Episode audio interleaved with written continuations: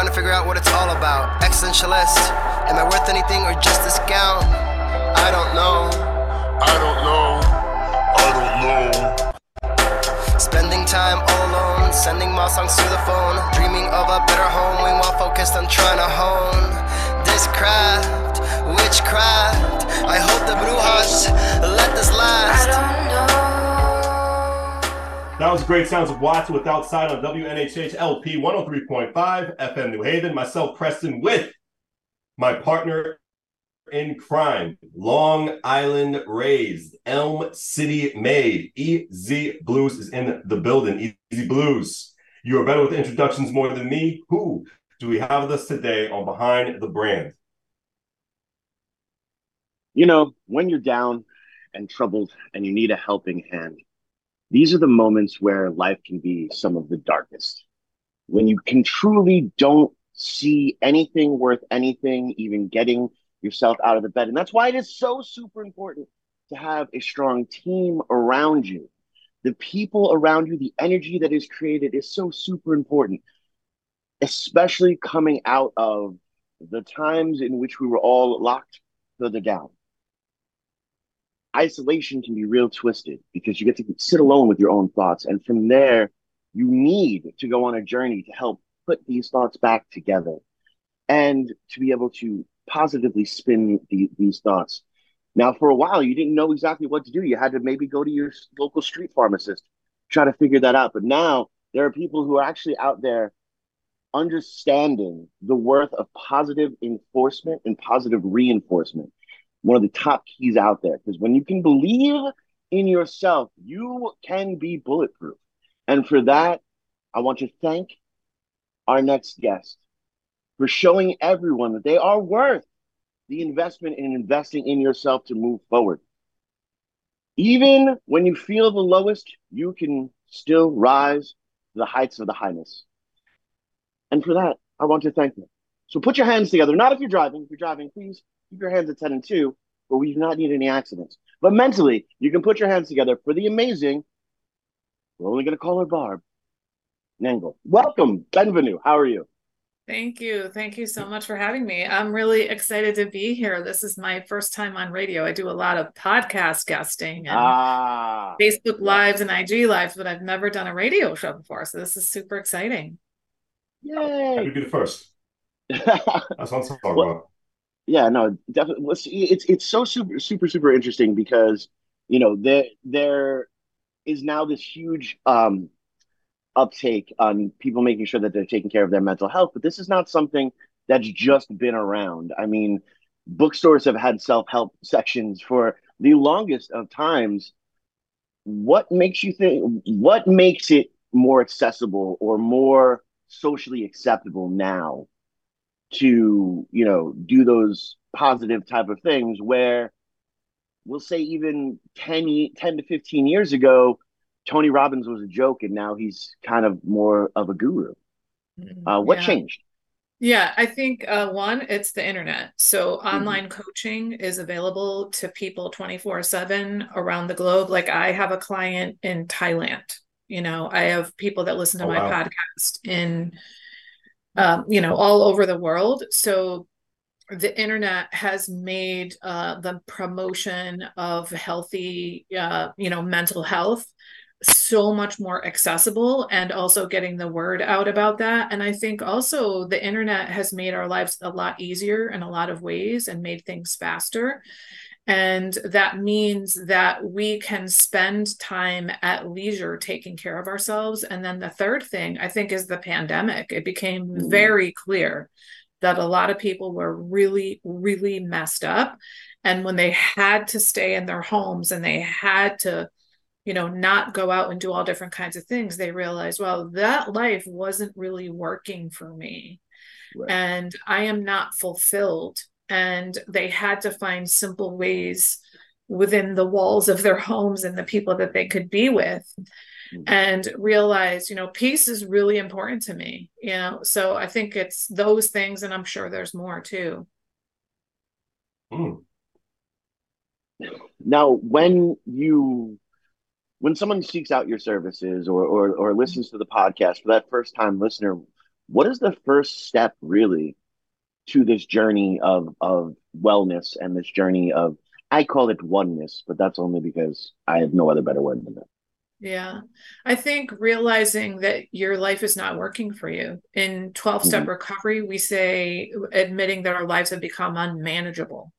Like it's just like what I'm doing isn't working for me. Mm-hmm. Like that's the first step. I mean, I think in any problem, we say like awareness is the first step because if you don't know something is a problem, why would you address it? Mm. Okay. it's so super like for, for myself in particular because i'm wired all sorts of differently wrong um it, it's really really interesting because you can get to a point you you're so conditioned with the darkness um that you don't even realize it's a it's a problem or mm-hmm. you know you feel it becomes it's a mm-hmm. problem but this is the, the, but i'm worth this problem and this is this is this is the one thing that i have that mm-hmm. is mine and i'm going mm-hmm. to hold on to that Mm-hmm. How do you take people a step outside of that? You know, because it's really comfort comforting. I, will I'll be honest with you. Um, sometimes your sadness can be a real comfortable place to be, and sometimes being stuck in that rut can be super, mm-hmm. super, super comfortable because it's all you know. Um, yeah. You know, and and you, you have this this sparkling uh, personality that that allows people to take that step outside mm-hmm. of themselves. Mm-hmm. Um, was that something that you discovered through your recovery journey or was that mm-hmm. something you always had before you just didn't have a name for it yeah i want to answer that in two ways first i want to address your term of comforting and i mm-hmm. think like what i've discovered is that there's a difference between comfortable and mm-hmm. comforting mm-hmm. so my lifestyle was comfortable because it was a mm-hmm. well-worn groove but it wasn't comforting it wasn't promoting like health and comfort and solace etc so when i came to understand that i was comfortable in my life but it wasn't comforting and that i really deserved to be comforted um, you know that was a wake up call for me and then uh, i i was a seeker. I mean i got introduced to self help at about 24 and read self help books voraciously. I started therapy probably at 15 hmm. um, i did workshops and workbooks and work groups and retreats and spiritual groups and like you name it. I was always a seeker and trying things and the way that mm-hmm. i think about it is those things scratch the surface of the iceberg of my life. When I got into 12 step recovery, it melted the iceberg of my life. Mm-hmm. And I'd love to take a, a, few moments to tell you like yeah, how I got into 12 step recovery if right that's ahead. okay. You'll indulge this, me. This this is hundred percent your story and whatever you feel awesome. Okay. Sharing, please do.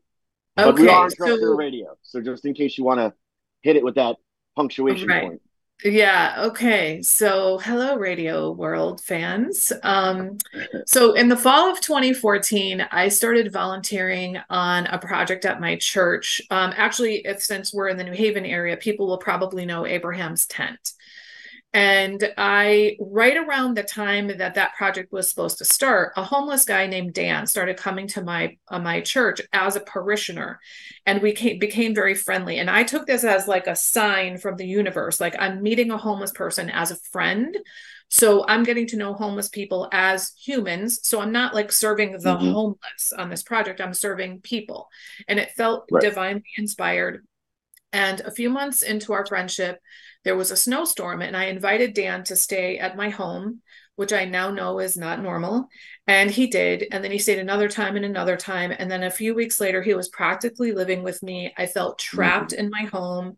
He was an addict and alcoholic, maybe also uh, a, a narcissist. And he messed with my head in a way that nobody ever had before. And one day in therapy, I said, I was talking about him to my therapist. And in mid sentence, I stopped and I went, Oh my God, do you think I need to go to Al Anon? And she was like, Yes. So, for anybody out there who doesn't know what Al Anon is, it's a 12 step recovery program for the loved ones of alcoholics. So most people have probably heard of Alcoholics Anonymous. It's the the mother program of all 12 step recovery programs. And it's pretty clear why uh, alcoholics might need a program of recovery But what might not be clear is why do the loved ones of alcoholics need a program of recovery? And the reason is that alcoholism is a family disease. And the other reason is that mm-hmm. the things that we do sort of naturally to either help our loved ones stop drinking or get them to stop drinking are actually counterproductive. They tend to make us completely mm. neglect and ignore ourselves and enable the abuse of the alcohol with by the other person.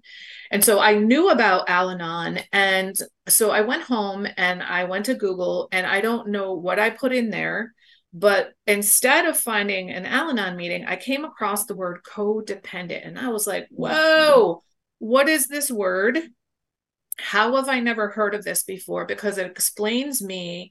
And I have been trying for decades. I've been in therapy for decades. I'm super introspective. And how did I never know this word? So I started going to the 12 step recovery, Codependence Anonymous and mm-hmm. very soon said to somebody, I think I need to be reparented. And I didn't know that that was an actual thing that people do. I thought I made that up. Mm-hmm. And um, I have had a whole series of serendipitous events. I call them higher powered moments, which is one reason why my business is called Higher Power Coaching and Consulting, because I am higher powered and my journey has been such. Well, six like weeks like into, yeah, thank you. My Welcome. six weeks into my Recovery and Codependence Anonymous, I went to Cape Cod to visit uh, friends. And Heidi in that couple had been in Alcoholics Anonymous for over 10 years and always raved about how dramatically her life had shifted. So I'm telling her about CODA, which is the short name for Codependence Anonymous. And she said, You know, why don't we see if there's a meeting while you're here and I'll go with you? Well, she couldn't find one. But she found an ACA meeting, which is sometimes called ACOA, which stands for Adult Children of Alcoholics and Dysfunctional Families. Now, I had heard of ACOA. Mm-hmm. I never understood why those people needed a program. I never thought I qualified, and I hadn't heard the and mm. dysfunctional mm-hmm. families part of that.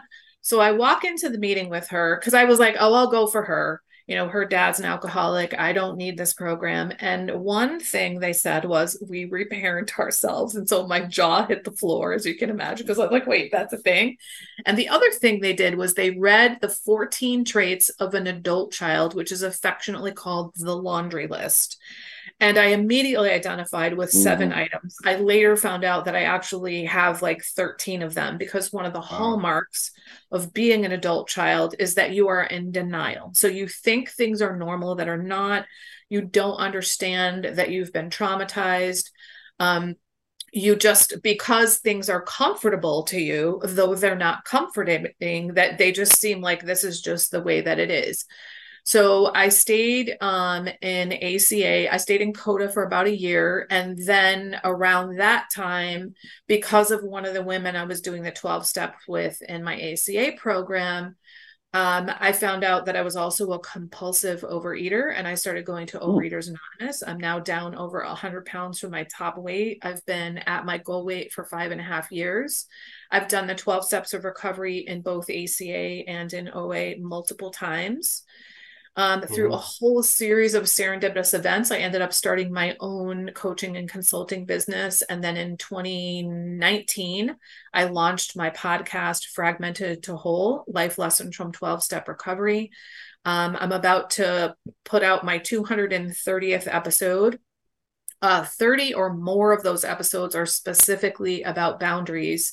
And the mm-hmm. reason for that, and the reason I became a boundaries coach, is that for me as a codependent which is my core wound is codependence the antidote to codependence is building boundaries. Mm-hmm. and so mm-hmm. I, I, could go on forever. I want to stop there and let you guys oh no no that was dope. first you, you know, there, there's so much we can piggyback off that. It really is. Oh yeah. No, for real for real. Yeah. and um you know uh it's it's so super super important and and um you know everyone's journey is is going to be a little bit different and yeah. you know you do have all of these out outside factors or environmental factors that will help either help your growth or stunt your growth um, mm-hmm. and as you navigate through those things you know it is incredible to have community that's uh, no matter what you believe in no matter what your belief system is community is one of the most important things. I mean, Prestige and I uh, just went to the Bridgeport Film Festival um, this weekend, and that really was more the theme. If you want to be in arts, you need a strong community around you. Mm, um, and you know, boundaries are so super, super important. Um, and especially coming from, um, you know, a, a childhood of both dysfunction and addiction. Uh, you know, I totally get that. Um, because whoo, let me tell you, you know, and and I and, and I was a child. I was a child of an addict when you were allowed to send your eight year old up to the the the uh, the store to pick up a pack of cigarettes and and, and a couple beers. Um, you know, as long as you had that note, mom mm. said it's okay. Um, you know, I could you know take myself up there with my little tie, uh, and and it worked out really nice. So it's super super important as as you continue to go through there. And how do you deal with? I call them the aha moments. Mm-hmm. You know, kind of like, oh, I am not supposed to live like this. Oh, I've been doing it wrong this entire time oh, mm. everyone doesn't do that. Mm-hmm. How do you mm-hmm. deal with those moments? Because those are some of the most, uh, um, I'm going to say, hurtful and sometimes hateful moments or, or rec- uh, rec- you know, recognition points yeah. um, in in anyone's journey and yeah. I'd love to I'd love to hear how you uh, navigate yeah. that or how you would instruct someone to navigate that. Yeah, oh, WNHHLP one hundred three point five FM New Haven. Myself, Prestige, and my partner in crime, Long Island Rays, Elm City Made. EZ Bluez is in the building. We got the great Barb with us on behind the brand. Go ahead. My you right. navigated so, that. Well, so well. That was beautiful. Yeah, Thank and you. I so, um, EZ, I will answer your question by sharing two major epiphanies that I had. Mm-hmm. So, the first one was that I was codependent. Mm-hmm. So, I mm-hmm. remember saying to my therapist, listen, I, I don't feel like I got hit in the head with a baseball with this news that I'm codependent. I feel like I got hit in the head with a planet. Like, right. what the hell else don't I know about mm-hmm. myself? Oops, sorry about that. No, what else don't I know about myself? Because I'm like super introspective. I've been therapy for 37 years, not continuously. I've read seven gajillion, you know, like I'm doing the work. And how did I not know this? And she said to me, you know, Barb, I think for you, codependence is a unifying concept. It pulls together a whole bunch of things about yourself you did know, you just didn't know that they were related to each other. And when she first said it, I thought she was just saying it made me feel better. And as time went on and I got to understand more and more about codependence, I realized that it was actually true. So, like mm-hmm. integrating that understanding. And I think this is one of the reasons why, in my first few weeks in CODA, I felt an enormous sense of relief because there was an explanation about these patterns. And I started to see my patterns as patterns mm-hmm. that I mm-hmm. hadn't seen before. And then I think for me, the number one most important thing I learned in 12 step recovery is something that we call my part in things. Mm-hmm. I had absolutely no idea what I was doing to create chaos and to exacerbate the chaos going on around me in my life. And I learned mm-hmm. this pretty much in step four. I think if people know anything about 12 step recovery, they probably know that step four is we take a searching and fearless moral inventory of our lives. Right. And so I learned all of these patterns that I had and how destructive they were to me and potentially to my relationships and to other people. And so being able to see my part in things has been so important because one of the other major lessons you learn in recovery is to keep the focus on yourself. So, a lot of people also know the serenity prayer, which is God, grant me the serenity to accept the things I cannot change, the courage to change the things I can, and the wisdom to know the difference. That's the big thing because we may think that we know what we can control and what we can't but most of us are so unclear about that and i think that one of the most important tasks of being a human is to continually discern can i control this can i not if i can't then I need to learn how to accept it. And if I can, then I need courage to change, you know, my part in things. And it turned out that, especially as a codependent, I was so focused out there on what you're doing, what he's doing, what she's doing, what they're doing, what does the situation need, what does the organization need, that I wasn't paying any attention to what's going on in here. And this is the only thing I can control. So mm. I'm mm-hmm. trying to control the outside world, which is impossible. And mm. that means that's an endless drain on energy because you can't control it. And therefore, I have nothing left to work on what's on in here. Never mind the fact that I'm not focused in here. So, a large part of what I do as a boundaries coach is get people to keep the focus on themselves. In fact, the first time that I piloted my first group coaching program, the women in the group were just not getting it. And I, and I just mm-hmm. came up with this one day. I go, all right, here's the thing my top five rules for boundary setting keep the focus on yourself, keep the focus on yourself, keep the focus on yourself, keep the focus on yourself, keep the focus on yourself. And I said it jokingly, but not really. Mm-hmm. And they got it. And they right. said to me at the end, like, that was the thing I remember because it was so dramatic the way that you talked about it. And so they're always thinking, like, how do I keep the focus on myself? Because I'm the only thing I can control in this world. So I hope that that has answered your question about these epiphanies that we have. no, it, it's it's it's super super interesting because um, I come from a completely different side, I guess, of the spectrum, and I'm I'm learning that on an, an everyday more and more basis because like I am I've never suffered from codependency. I've only ever suffered from like ultra self dependency um, so much so that it becomes damaging because people are like, I don't know what you're going through. Let me help you. And I'm like, I got this. Just go over there. It'll be fine. You know, um, so it's very, very interesting to hear the other side of that um, mm-hmm. and to really understand that there is two sides of the conversation. You know, yeah. everyone is going to go through something and they're going to go through it differently. You know, um, we say it in art all the time. You know, every song has already been written. It's just your perspective that is what's missing. Um, and it's very amazing to hear that that really just applies to life altogether. And if we can all start looking at life as more just like a living, breathing piece of art, maybe we'd all be, you know, a little bit happier, a little bit better, and maybe a little bit nicer to each other. Or then again, maybe we just have a huge circle pit um, on the green and uh, we just handle it that way. I'm okay with either option. It really just kind of depends on what everyone else wants to do. Mm-hmm. Just saying. Yeah. Yeah, I will say, like, um, you are what you're talking about is like rigid self sufficiency. That is a hallmark of codependence. So it's not necessarily the other side mm-hmm. because codependent people frequently are so focused on other people and what they're mm-hmm. doing, mm-hmm. and they will not accept help from other people. That is a hallmark of codependence. Like, I'm all about you. And so here's the thing I thought that I was nice. I mm-hmm. thought that my helping and rescuing and fixing ways were because I was a nice person.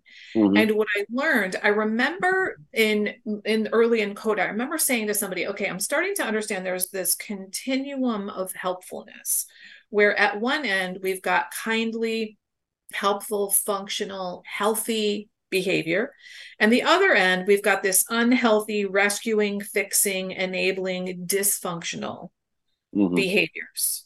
And I get the difference, the stark difference between those two things. It's in the middle of that continuum. Like, where do we cross over from being healthy to being unhealthy, from being, for example, helping to being rescuing? And the woman said to me, You know, Barb, it really depends on your motives. Why are you mm. doing it? Are you doing it to be helpful to people? Or are you doing it because you want them to like you? And i was like i'm totally doing it to be helpful. But as that question like sunk in and percolated i realized i actually was seeking people's approval or probably more realistically i was trying to avoid their disapproval. So i mm-hmm. did not want people to think i was a bad person. And bad person mm-hmm. to me was someone who said no. Right so as I, this journey unfolded for me, I realized I was a people pleaser. I never identified. I remember hearing the term and thinking, "Oh, my friend Joanne, she's a people pleaser," but it mm-hmm. turns out so was I. because I was super invested in what other people thought of me. And as I started to unravel it more, I found out being a people people pleaser is actually dishonest and manipulative. So it's dishonest because we say yes when we really want to say no.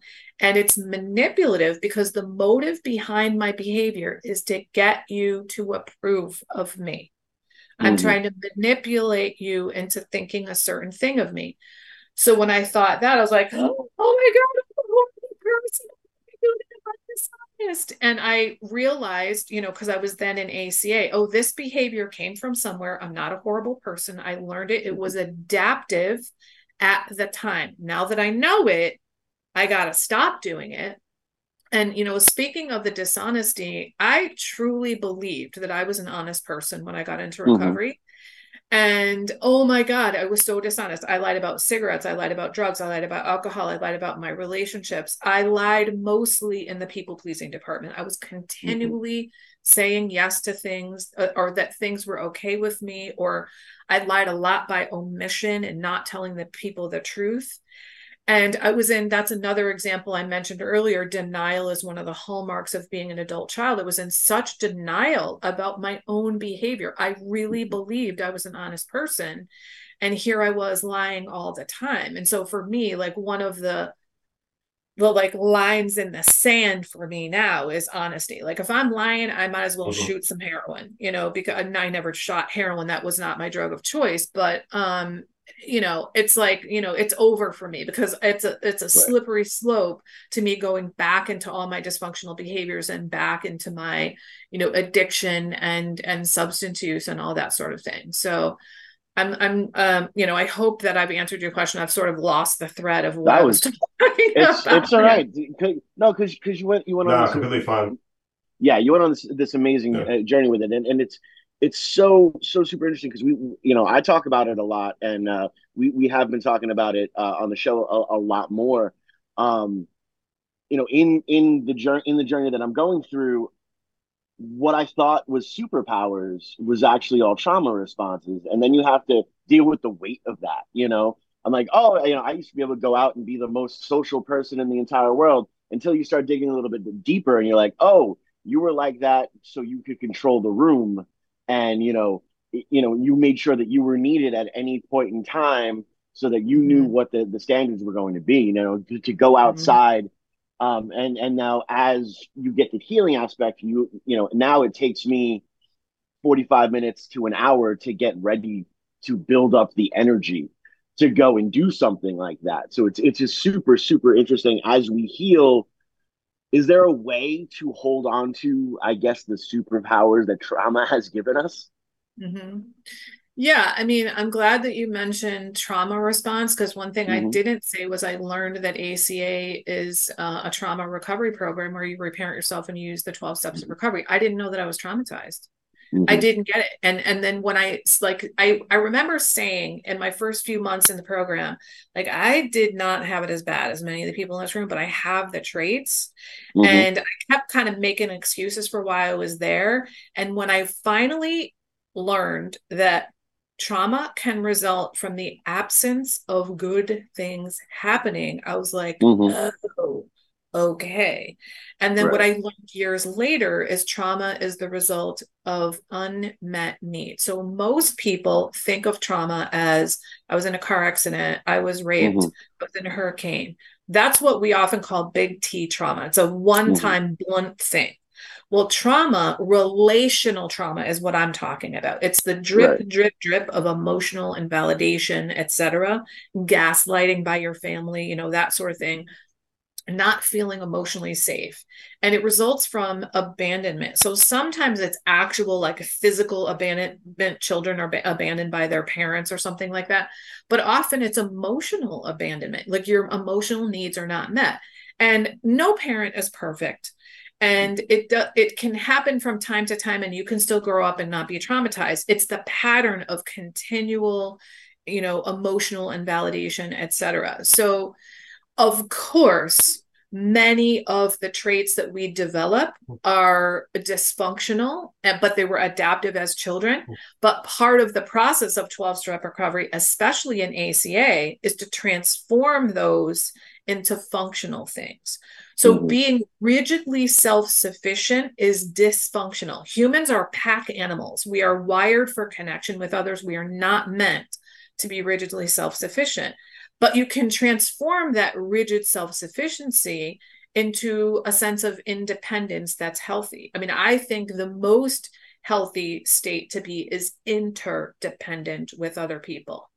Right. So I am still a very independent woman, but I've learned to be interdependent. In fact, you know, I'm I'm 60 now. I met my sweetheart at 55. It's the first healthy romantic relationship I have ever had. I happen to be That's heterosexual, awesome. so all the people I've dated That's awesome. men. Yeah.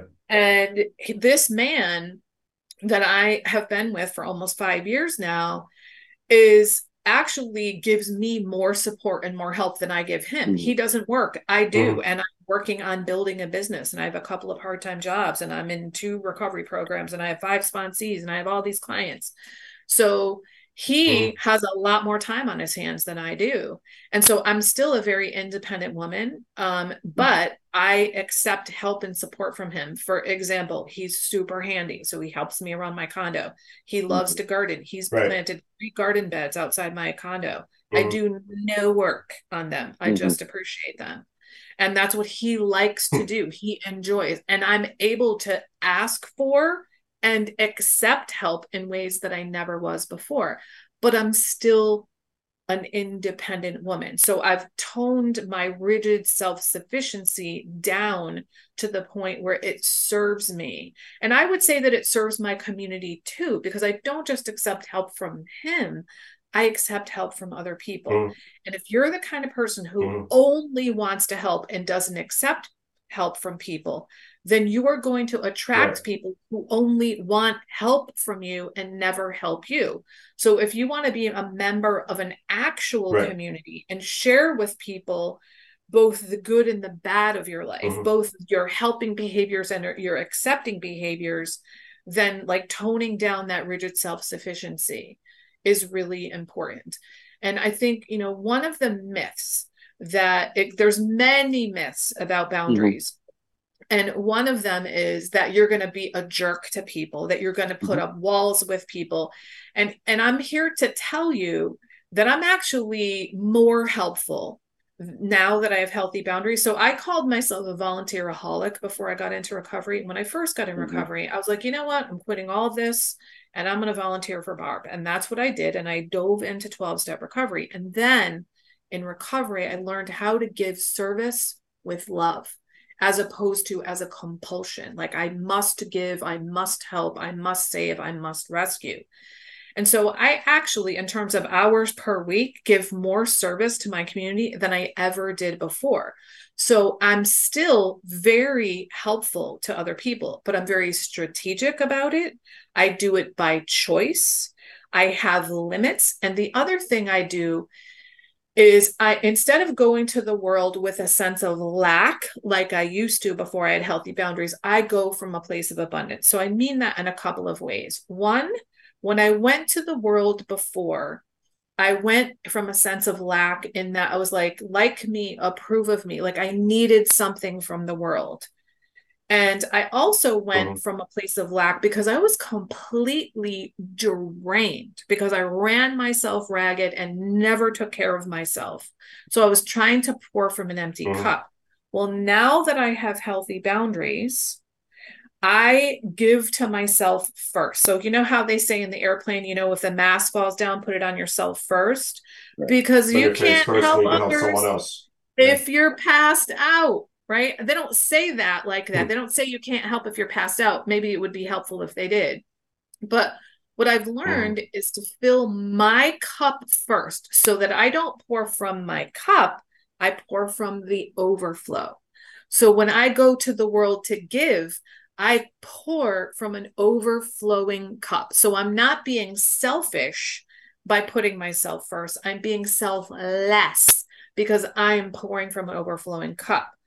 And I'm not going to the world to get this approval that I was going before because I approve of me first. I don't need your approval. I would like your approval. It would be nice if you approved of me, but I don't need it anymore because I approve of me. So those are ways in which I used to go to the world from a place mm-hmm. of lack and now I come to the world from a place of abundance. Uh, Barbara, um, just a quick question. Just everything you just said uh, was just great information. But um, speaking of setting boundaries, um, just for normal people, everyday people, um, what are some ways that we gaslight but we don't know it at all? Um, well, when we tell people I don't need help, like you're human, mm-hmm. of course you need help right? So you're gaslighting, like you may actually believe it. I actually believed that I didn't need help. And and actually, I, I want to mm. say a little something more about asking for help, um, if you don't mind. It, I know yeah. it's not exactly. I know I've answered the one. Whatever, no, it's fine. Gaslighting, but so I learning how to ask for help was a game changer for me because it was a very humbling experience. Because what I mm-hmm. came to see was that I thought somehow asking for help was weak. All right. So, mm-hmm. embedded in that assumption is that weakness is bad. Weakness mm-hmm. is not bad. Weak is just weak. It's not strong. It's not bad. Number two, I thought somehow that I was lowering myself down by asking for help from other people, which showed me that on some level, at least subconsciously, definitely not consciously, that I thought I was somehow better than the people that I was helping. If I think I'm lowering myself by asking for help, then I that means I have an embedded assumption that the people I've been helping are bet I'm better than them. I don't believe that. I don't believe mm. that intellectually, but clearly on a subconscious level, I I I believe that. So that's why it was super humbling to learn how to ask for help and then when I started actually asking for help, well, actually, I want to say something about how I learned it. So I did the 12 steps of recovery in a small group of women. And we, one day, one of the women said, You know, I, I was really upset the other day and I was going to call one of you and ask for support. And I talked myself out of it. And we all realized, like, oh my God, I do the same thing. So we mm-hmm. made a pact. Mm-hmm. We are no longer going to stop ourselves when we want to reach out for help. And then none of us did it. We still, even though we discussed it, we made a pact, we still couldn't do it. Like that is how hard it is to start mm-hmm. asking for help. And then, of course, we eventually started asking for help. And what I've realized now is like, oh my God, help is awesome. I love help. This is what it's like to receive and to be fully mm. human, I believe we need to have a balance between giving and receiving. And if we're constantly being this rigidly mm. self-sufficient person and never asking for help and and thinking like like I was like I don't mm. ask for help. I'm the person that people come to for help. Mm-hmm. I realized there was a certain arrogance about that. So that was also humbling. So I think like, you know, one way that you could describe all these misconceptions that I had in my health, my in my head about help were ways of gaslighting myself. And if I'm mm-hmm. gaslighting myself, then I'm gaslighting everybody mm-hmm. around. You know, so I hope that answers your question there. No, it, it, it, it definitely does so, answer my question on WNHHLP 103.5 FM New Haven. Myself, Prestige, with my partner in crime, Long Island Rays, Elm City made EZ Bluez is in the building. Go ahead, Easy.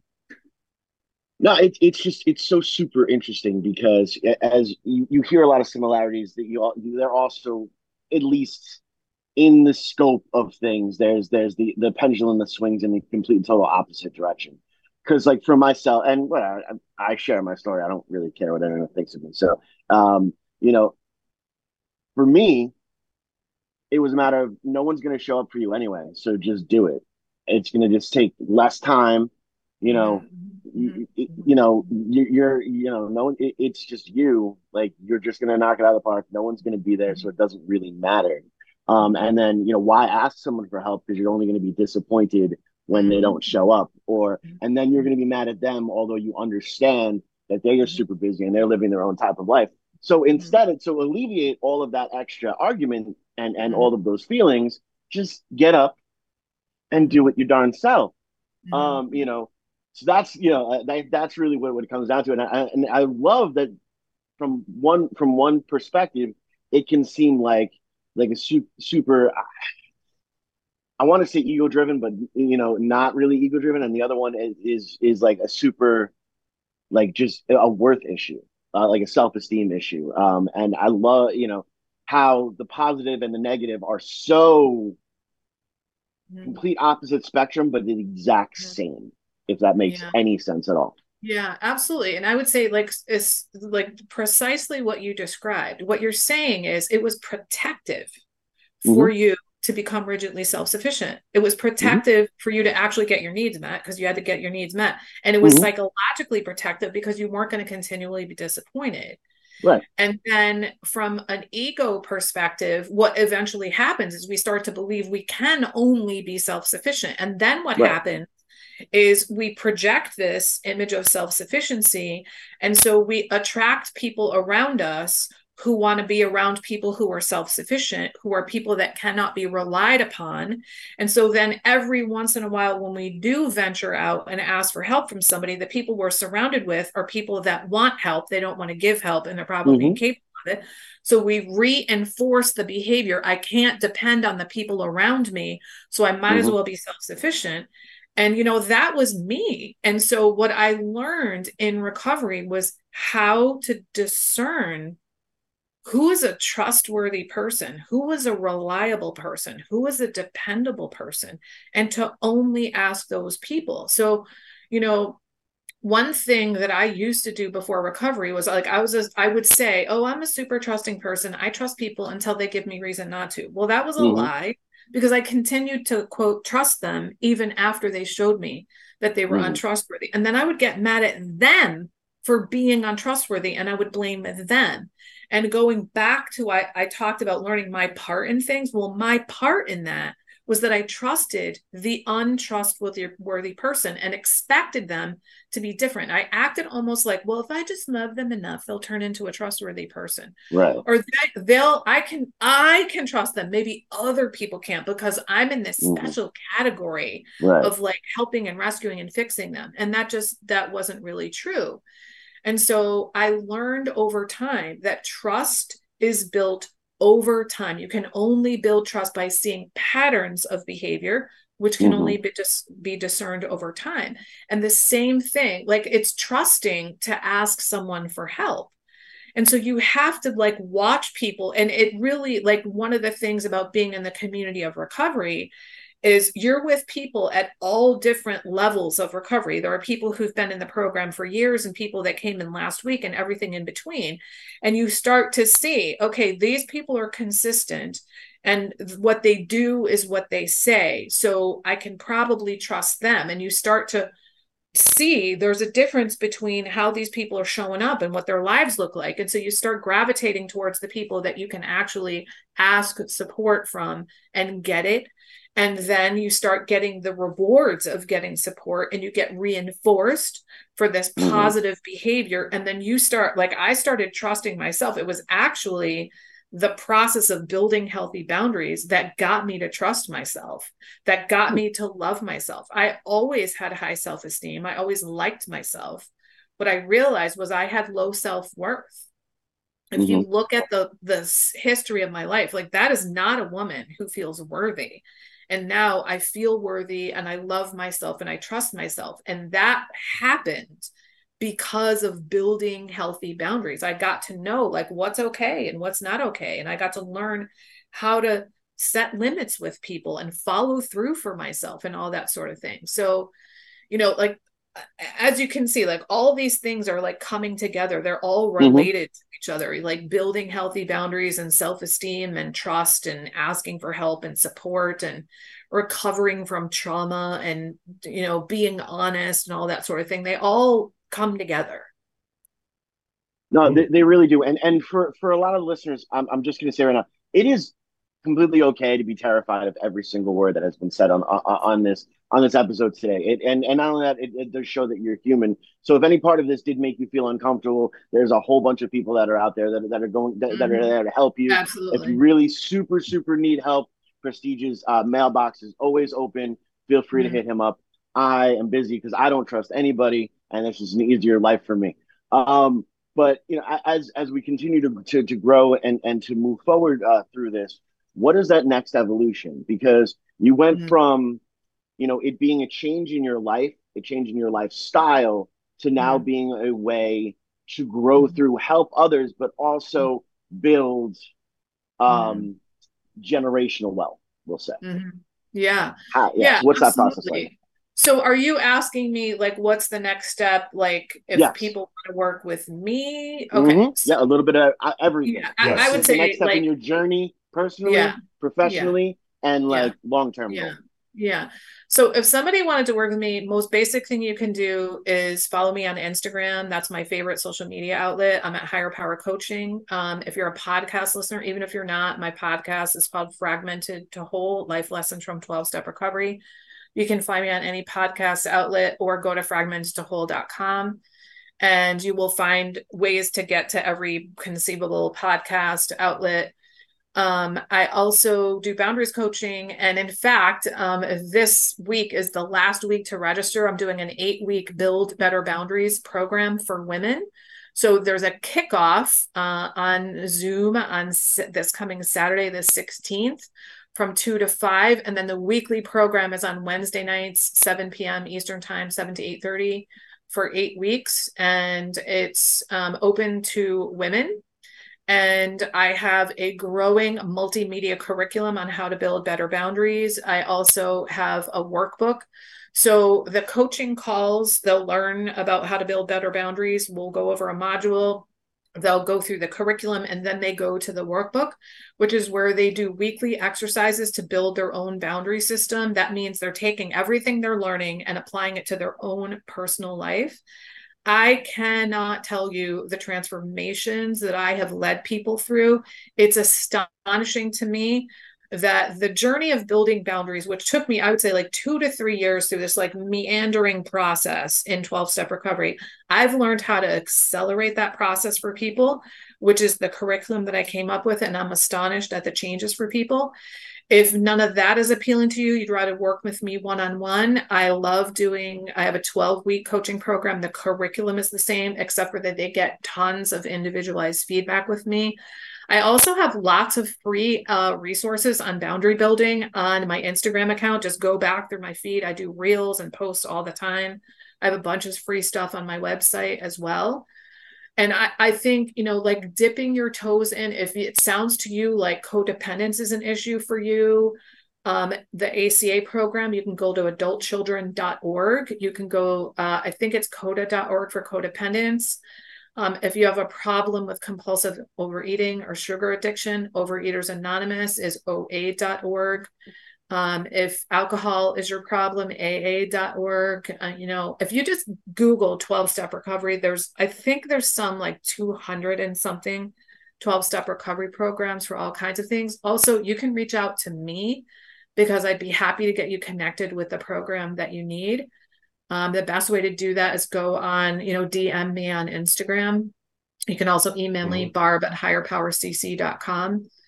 Um, I'd love to get you connected with whatever kind of help that you need. But I think, you know, admitting to yourself, my life isn't working and I want it to change. And listen, I was 52 when I got into recovery. Mm. And it's never too late. I, I I've met people who have been in their late 60s when they got into recovery, and it's better to have even Wow. one year of happy, joyous, and free life than not to have it at all. And so help is possible. Recovery is possible. It is like it's never too late. Healing is possible, and no one is beyond hope. No one. I don't care how hopeless you think it is for you, it's not. I've seen worse.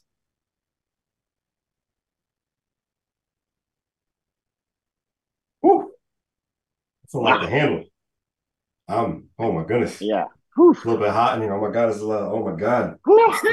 Whoa. Loose. You okay? Yeah. Whew. It's telling Oh, too much man. truth. The internet said no, not this much truth. yeah. well, well, unfortunately, we have a last minute of the podcast, and um, just any more words of inspirational advice you just want to give somebody. Uh, we just want to give this time to you. So, Barb, go right ahead. Yeah, I mean, I think I, think it would be keep the focus on yourself. And one of the best ways to do that when you're talking with other people is to use I language. So, for example, if you are um, someone is overwhelming you and you feel like they're too much for you or they're driving you crazy, don't say that. Don't say you're driving me crazy. You're too much for me. Say, I need some alone time right? Mm. Because that's the actual issue is that you need some alone time, you need to decompress. And communication is actually more likely to happen when you keep the focus on yourself. If you say, You're driving me crazy, first of all, using the word you is going to put them on the defensive. And when you use an inflammatory word like crazy, it's even mm. more likely to put them on the defensive. Conflict is likely to ensue rather than communication. So mm. keep the focus mm. on yourself. And a super easy way to do that is to use I language. It's very difficult for someone else to dispute, well, you don't actually need alone time. But it's very easy for them to dispute, you are driving me crazy or you are too much for me. So I would say keep the focus on yourself. And the other thing is, please please, please take really good care of yourself. You know, one of the phrases that we use in recovery to, to convey that is halt. Are you hang- hungry, angry, lonely, or tired? If you are hungry, angry, lonely, or hmm. tired, mm. you want to halt. If you're hungry, eat. If you're angry, express that anger in a constructive way. If you're lonely, connect with another person. And if you're tired, please rest. Like, take care of this meat suit that you're walking around in. Don't ignore it. Absolutely. Barb, thank you so much for being part of, pro- yeah, if I can barely speak, because I need to take care of myself. Um, thank you so much for being part of the program. Myself, Prestige, and EZ Bluez is in the building for Behind the Brand on WNHH LP 103.5 FM New Haven. Appreciate you. Thank you. Thank you. Thank you so much.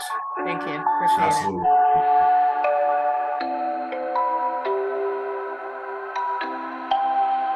Wondering what to write about. Trying to figure out what it's all about. Existentialist. Am I worth anything or just a scout? I don't know. I don't know. I don't know. Spending time all alone, sending my songs to the phone.